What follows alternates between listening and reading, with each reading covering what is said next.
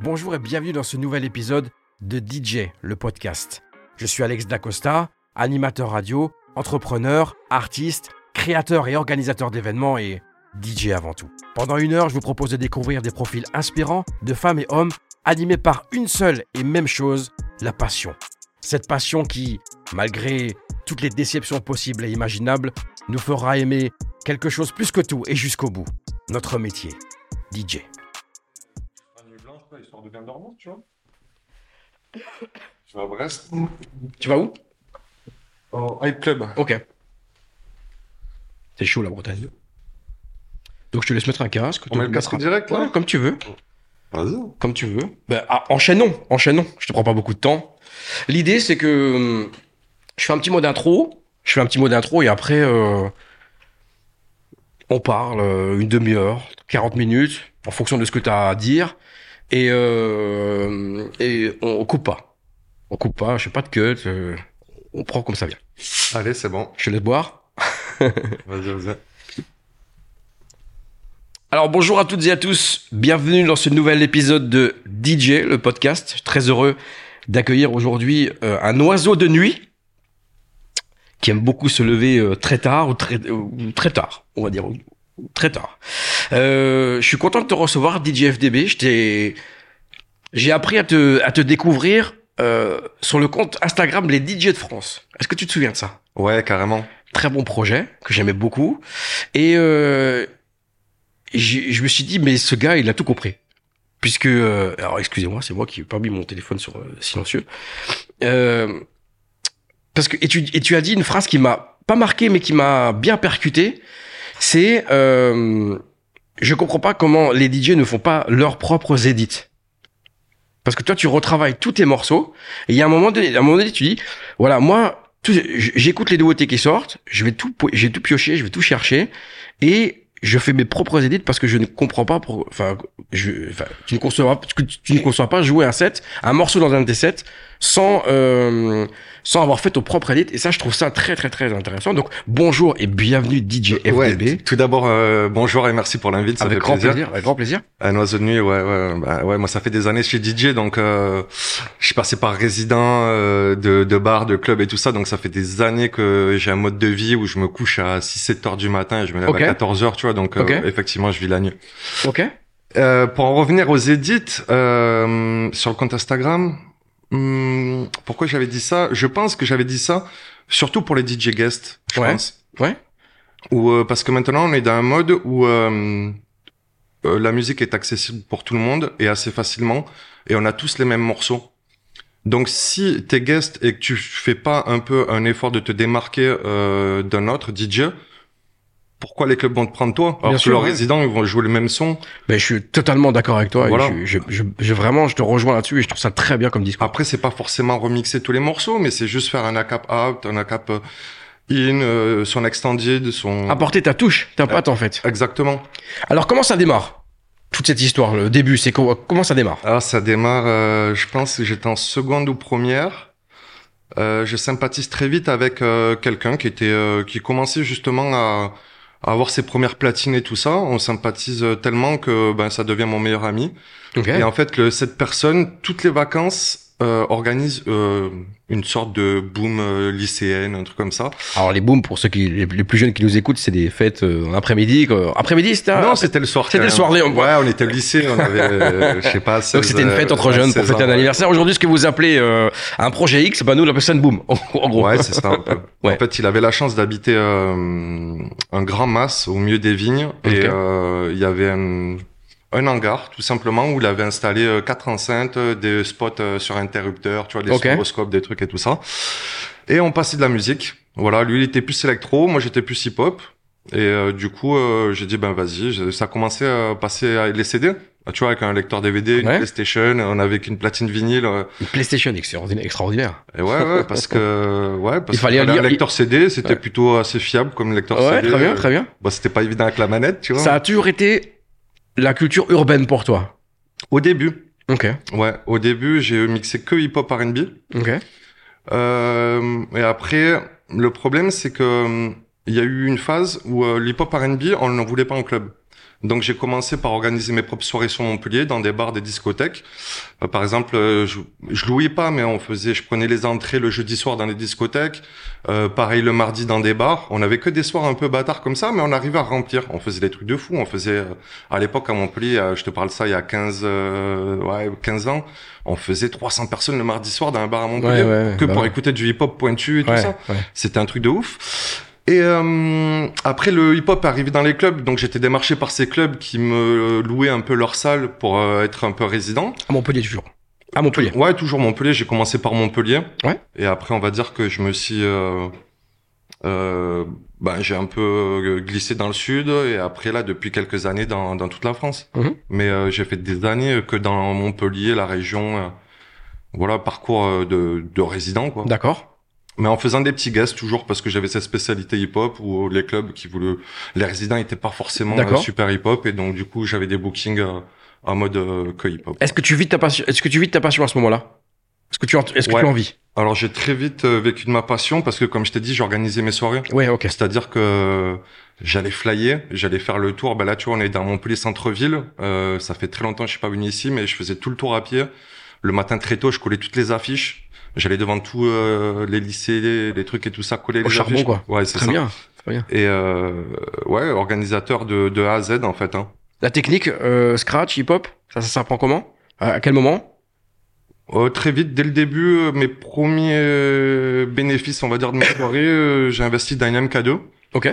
Parce que mes premières platines, c'était des BST, t'as dû connaître ça, entraînement Cora, c'était pas évident pour scratcher. Ouais. Donc j'ai très vite acheté une MK2, justement mon meilleur ami avec qui j'ai commencé à acheter une MK2, donc pour les soirées on avait deux MK2. Wow.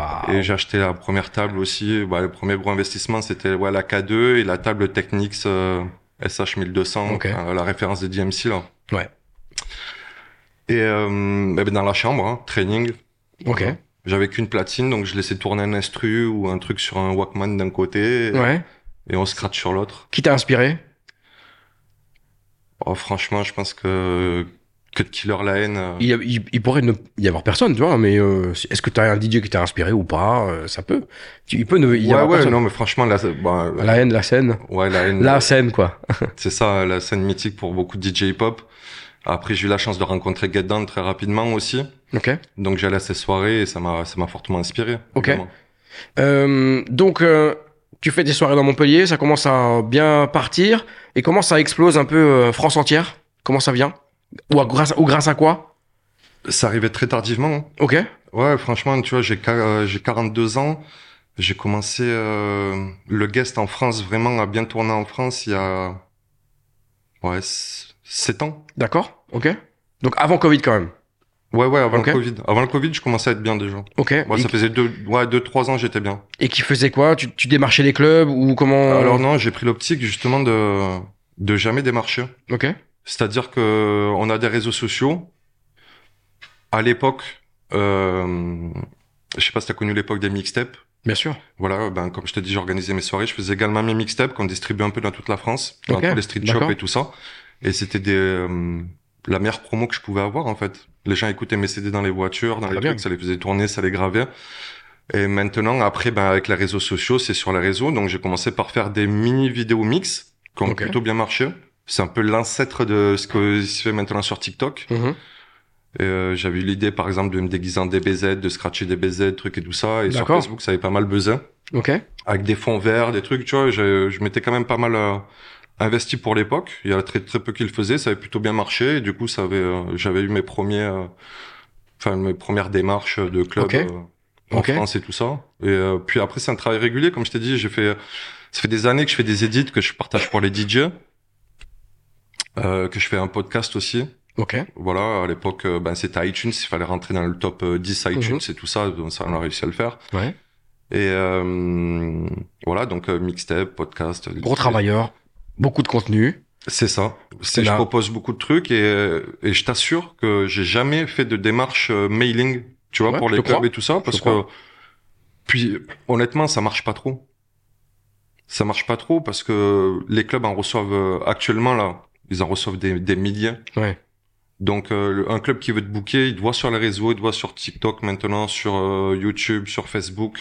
Pour toi, la meilleure façon de démarcher les clubs, c'est de amener du contenu sur les réseaux pour qu'ils te voient, qu'ils t'entendent et qu'ils aient envie. Après, forcément, à force de faire maintenant un peu plus de clubs partout en France, les gens voient, se parlent, puisque on sait que les gens qui achètent du spectacle sont tous les mêmes. Exactement. Une fois que t'as mis le pied dedans, il faut y rester. Ah oui. Le plus dur, c'est de mettre le pied dans ce réseau un peu des DJ guests français. Et forcément, les patrons se connaissent. Ok, t'as fait tel DJ, il était bien. Ok, bon, mais moi, je vais le booker aussi. Ça se passe un peu comme ça. Ouais. C'est... Après, il y a le bouche à oreille entre patrons. Il y a des clubs qui sont très suivis par d'autres clubs. Bien sûr. Ils ne se connaissent pas forcément, mais voilà, Warehouse, Nantes, tout le monde regarde ce qu'ils font. Tout le monde essaye de voir ce qu'ils font. Donc c'est hyper, c'est intéressant. Ouais, donc arrive Monsieur Coco le Covid, où là, Jenny nous expliquait que...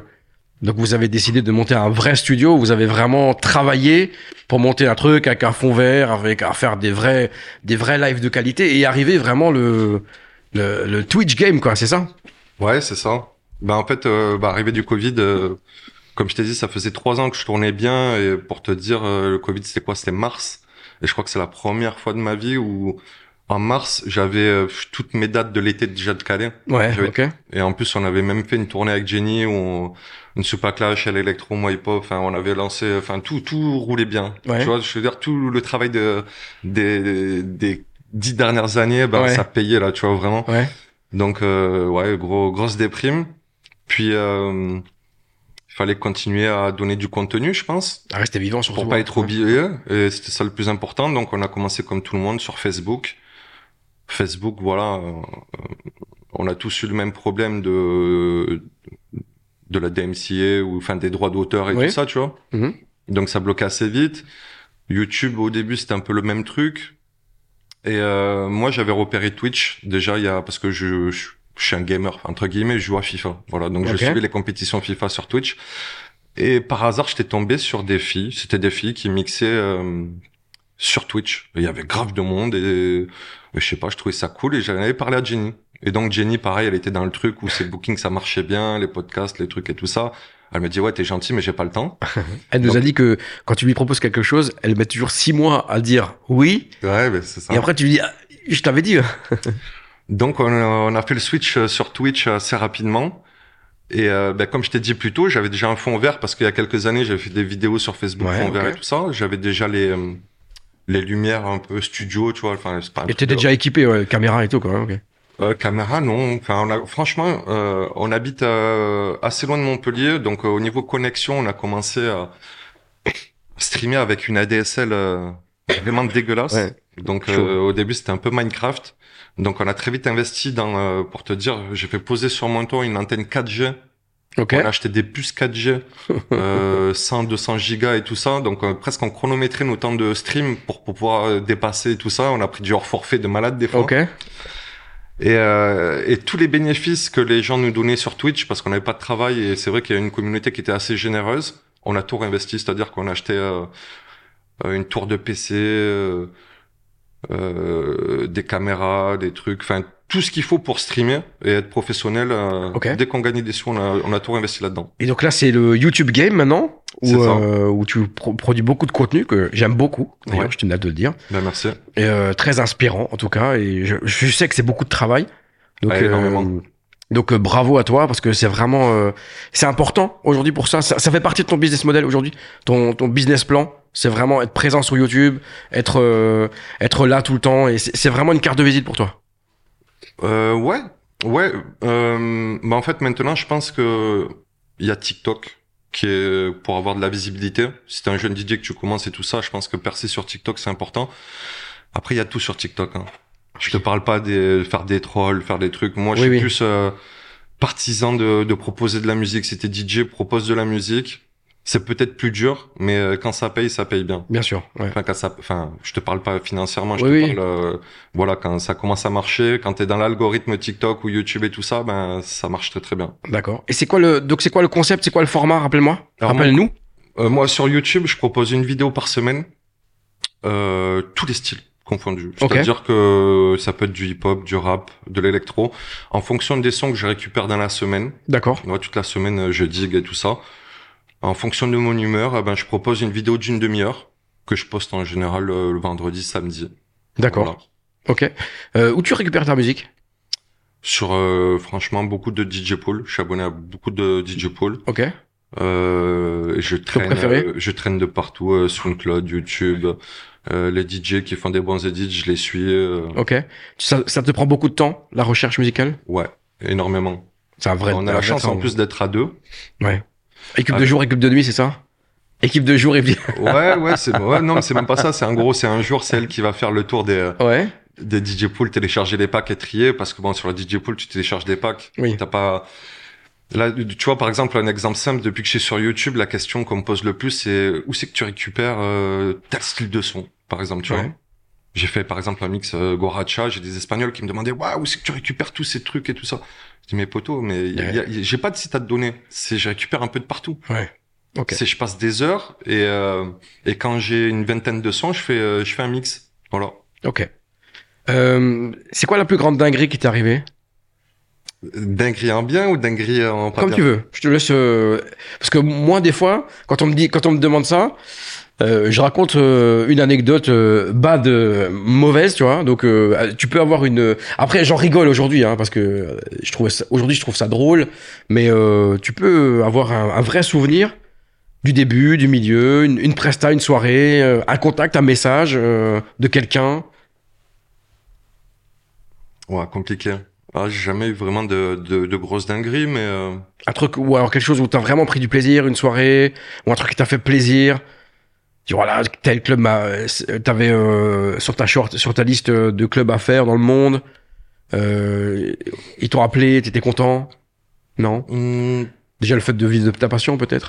Ouais, franchement, le truc que je suis le plus content et le plus fier, c'est de vivre de ma passion depuis des années. Et si ça. Je ferais tout en fait pour que ça continue le plus longtemps, tu vois. J'ai 42 ans. Bon, après, je sais pas quel âge t'as, je sais pas si tu veux le dire. Un petit peu plus. T'as un petit peu plus. J'ai 3 de plus. Et je me dis bon, est-ce qu'à 50 ans j'aurai toujours l'envie d'aller en discothèque? Voilà, pour l'instant, je me sens pas en adéquation. Tu sais, quand je vais dans un club. Que ça soit des jeunes de 18 ans qui viennent me parler, tout ça, je suis toujours dans le move, tu vois ce que je veux dire, j'ai pas de décalage. J'ai pas de décalage avec eux parce que je suis super présent sur les réseaux, je regarde les trucs et tout ça, enfin je sais ce qui se passe, tu vois. Bon, c'est vrai que un exemple simple, tu vois, il y a l'expression de Kwakubé, je sais pas si tu connais, tu vois. Ouais. Bah, j'ai dû quand même aller sur Google pour voir pourquoi les jeunes font ça, tu vois. Et j'ai compris que c'était nous à l'époque on faisait fleur, tu vois. OK. Donc quand il y a un truc que je pige pas, je vais le voir, donc je fais tout pour rester connecté quand même. Ah c'est bien, il y a un vrai travail, c'est bien, très bien. Il y a pas de, on se dit pas, t'es pas dans le mood où on dit voilà moi je suis un ancien maintenant, les jeunes c'est tous des cons. Moi je suis pareil que toi, hein, donc pareil quand il y a un truc que je comprends pas, je vais voir, je me dis mais pourquoi ils font ça, pourquoi ils disent ça, mais pourquoi ça leur plaît, tu vois et je trouve ça vraiment très très très bien. Ouais carrément. Ben non je peux pas parce qu'en plus mon concept qui tourne le plus en ce moment c'est la French, c'est une soirée rap français. Je trouve ce nom extraordinaire. Je veux bien te le dire, j'aime bien. Ah ouais ben il est cool mais il est pas mal repris, j'ai eu pas mal de petits soucis. OK. Malgré qu'il soit déposé et tout ça. Donc la French, une soirée 100% rap français ou d'accord, pas de musique française au sens large du terme, que du rap français. Pop urbaine française, on va dire. Oui, OK. Ouais, parce que maintenant quand je mets 100% rap français, je me fais un peu tacler par certains. Oui, genre, d'accord. Yes, c'est pas du rap par exemple. Ouais, OK. Donc on va dire pour résumer le slogan c'est la soirée 100% rap français et ça va de Section d'assaut à Joule. OK. Voilà. Parce qu'on va dire au début, j'avais prévu quand même le concept de partir un peu plus loin, c'est-à-dire IAM, NTM, FF et tout ça. Mm-hmm. Mais les jeunes, leur culture dans le rap, elle commence à Section d'assaut, je pense. Oui. Tu vois ce que je veux dire? Un exemple simple, hein. Alonzo, ils connaissent Binta, ils connaissent pas les psychiatres. Ouais. Très bonne analyse. Non mais carrément. Là, parce que c'est important de. Au tout début de la French, je fais le showcase d'Alonzo et je me dis bon ben. Après, tu vois, je vais quand même jouer des petits classiques qu'il a pas joué. J'ai attendu qu'il fasse son showcase. Et j'ai vidé la piste. Il se passe rien. Ouais, donc je me dis, bon, on va commencer, on va rester sur des classiques. C'est très bien cette analyse avant de lancer une tournée, c'est important. Enfin, une espèce de business plan, quoi. Donc, c'est très important. La prod, un peu de prod quand même. Bon, difficile dans ton créneau, je pense. Ouais. Non, la prod, franchement, je m'y suis intéressé. J'ai tapé des formations et tout ça. OK. Il y a quelques années, j'étais dans les studios à fond, à regarder les tutos à Blue Tone, les trucs et tout ça. Puis, on peut pas tout faire, en fait. Et moi, ce que j'aime faire, c'est faire danser les gens en discothèque. Donc, ma meilleure façon d'y arriver, c'était, comme je t'ai dit, faire des vidéos, donner du contenu sur les réseaux pour être démarché par les clubs. Il faut faire un choix. Franchement, je pense que si tu prends l'optique de faire de la prod, c'est un truc de geek de ouf. Il faut, faut s'enfermer. Il faut surtout être très productif. Il faut avoir beaucoup de contenu. Parce que c'est super ingrat, la prod. Ça va vite. Ouais. C'est super ingrat. Tu peux passer un mois sur un morceau et tu vas le balancer sur les réseaux. Ça va flopper complet. Ouais.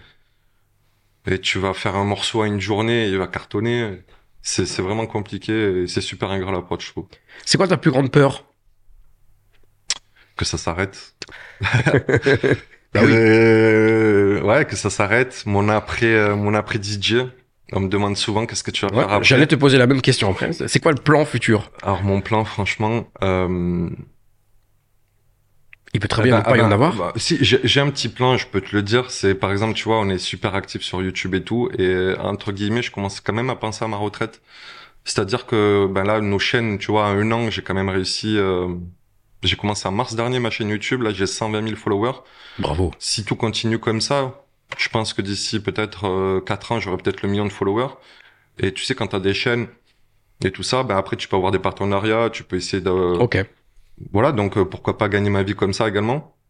Donc pour l'instant, je fais que des mix, donc la monétisation de ma chaîne, c'est pas trop le but. Mais par la suite, je sais pas. Peut-être donner des cours, apprendre, tu aimerais pas apprendre aux autres? Je l'ai fait. J'ai fait la MJC à l'époque et tout ça. On me demande souvent des cours, mais là, actuellement, franchement, j'ai pas le temps. Oui. Là, tu vois, j'ai accepté ton interview, mais du coup, je vais pas sortir de vidéo YouTube cette semaine. Mince. Excusez-nous. Il y a pas que ça. Désolé. Je m'excuse envers la communauté de DFB. Mais c'est vrai que là, je serais pas venu. Ouais, j'aurais eu le temps d'enregistrer ma vidéo YouTube, par exemple. Mais il y a pas que ça. C'est juste que là, j'ai acheté mon nouveau Mac. Ok. Et je me suis dit, mon nouveau Mac, je ne l'ouvre pas tant que je n'ai pas refait toute ma playlist. D'accord. Donc, je suis en train de me taper 15 000 sons, mais je veux une playlist cousu main, comme on dit, tu vois. Ok. La date, l'année, le truc, presque le producteur, le... Retaguer quoi. Retaguer de A à Z. Et ça prend, tu vois, je fais en gros 1000 sons par jour, donc ça fait 10 jours, j'ai quasiment fini. Et là, je télécharge plus de son ni rien, c'est focus sur ça. H24, je me lève, je veux que ça se finisse, là, et c'est éprouvant. Qu'est-ce qu'on peut te souhaiter, donc, du coup, pour l'avenir? Est-ce qu'il y a des projets très proches que tu as envie de concrétiser? Bon, je ne veux en parler tout de suite, mais. Alors, franchement, tu sais quoi? Tout à l'heure, tu m'as dit la wishlist des clubs, des trucs et tout. Moi, mon but, c'est pas de mixer dans les plus gros clubs de France. S'ils me démarchent, tant mieux. Mais tant que je peux continuer à vivre de ma passion, que je remplis mes vendredis, samedis, que mon agenda, tu vois, il est plein 6 mois à l'avance, ça peut continuer comme ça. Un maximum, c'est le but. Voilà. Okay. Je vis de ma passion, je remplis mon frigo, je paye mes factures. C'est du kiff. J'ai pas à me lever tous les matins parce que, non, mais c'est vrai. Oui.